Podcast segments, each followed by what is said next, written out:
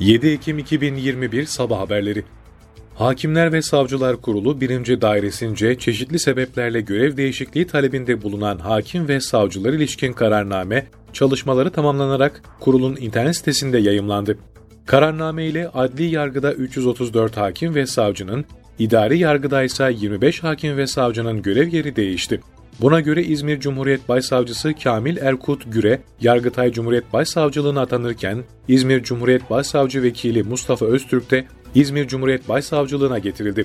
Kararname ile ayrıca Ankara ve İstanbul'un da aralarında bulunduğu bazı illere yeni başsavcı vekili görevlendirmeleri yapıldı. Boğaziçi Üniversitesi'nde rektörlük binası önünde toplanan yaklaşık 60 kişilik bir grup pazartesi günü izinsiz gösteri düzenledi.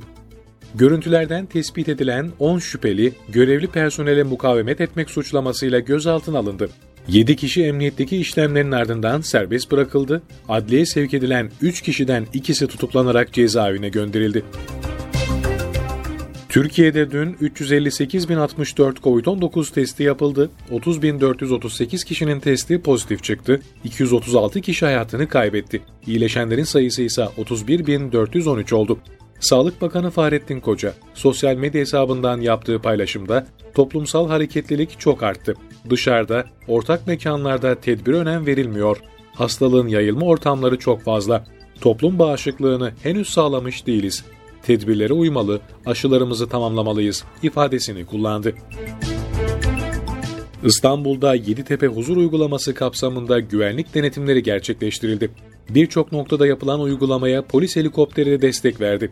Uygulamaya Asayiş Şube Müdürlüğü personeliyle ilçe emniyet müdürlükleri, önleyici hizmetler, trafik denetleme, havacılık, narkotik suçlarla mücadele, Sabiha Gökçen ve İstanbul Havalimanlarıyla deniz limanı şubelerinin yanı sıra özel harekat ekipleri de katıldı. Şüpheli araçlar aranırken şüpheli kişilere yönelik genel bilgi toplama kontrolleri gerçekleştirildi. Enerji ve Tabi Kaynaklar Bakanı Fatih Dönmez, Yavuz sondaj gemisinin Haydarpaşa limanından demir alarak Filyos limanına doğru hareket ettiğini bildirdi. Enerji ve Tabi Kaynaklar Bakanı Fatih Dönmez, Twitter hesabından yaptığı paylaşımda, Yavuz sondaj gemimiz Haydarpaşa limanından demir alarak Filyos limanına doğru hareket etti. Gemimiz, kule montaj işlemlerinin ardından Karadeniz'in derinliklerine doğru dümen kıracak. Pruvası neta, rüzgarı kolayına olsun ifadelerini kullandı. Dünya Bankası Türkiye ekonomisine yönelik 2021 yılı büyüme beklentisini 3,5 puan arttırarak %5'ten %8,5'a revize etti. Banka raporun Haziran ayı sayısında Türkiye için %5 olarak duyurduğu 2021 yılı büyüme beklentisini de %8,5'a yükseltti. Türkiye ekonomisine yönelik büyüme beklentisi 2022 yılı için %4,5'tan %3'e, 2023 için %4,5'tan %4'e revize edildi. Facebook, Instagram ve WhatsApp kullanıcılarına uzun bir süre hizmet veremediği hatırlatılarak kaybı uğrayan kişi ve kurumların dava açabileceği kaydedildi. Bilişim Hukuku Derneği Başkanı Avukat Kürşat Ergün yaptığı yazılı açıklamada Facebook, Instagram ve WhatsApp'ın kullanıcılarına uzun bir süre hizmet veremediğini hatırlatarak bu platformların ticari amaçta da oldukça sık kullanıldığına işaret etti. Tacirler, işletme sahipleri ve ticari maksatlı içerik üreticilerin platformlarla yaptıkları sözleşmeler kapsamında yayınladıkları reklamlar vasıtasıyla ticari gelir elde ettikleri, dolayısıyla kesinti süresince zarara uğradıkları belirtildi.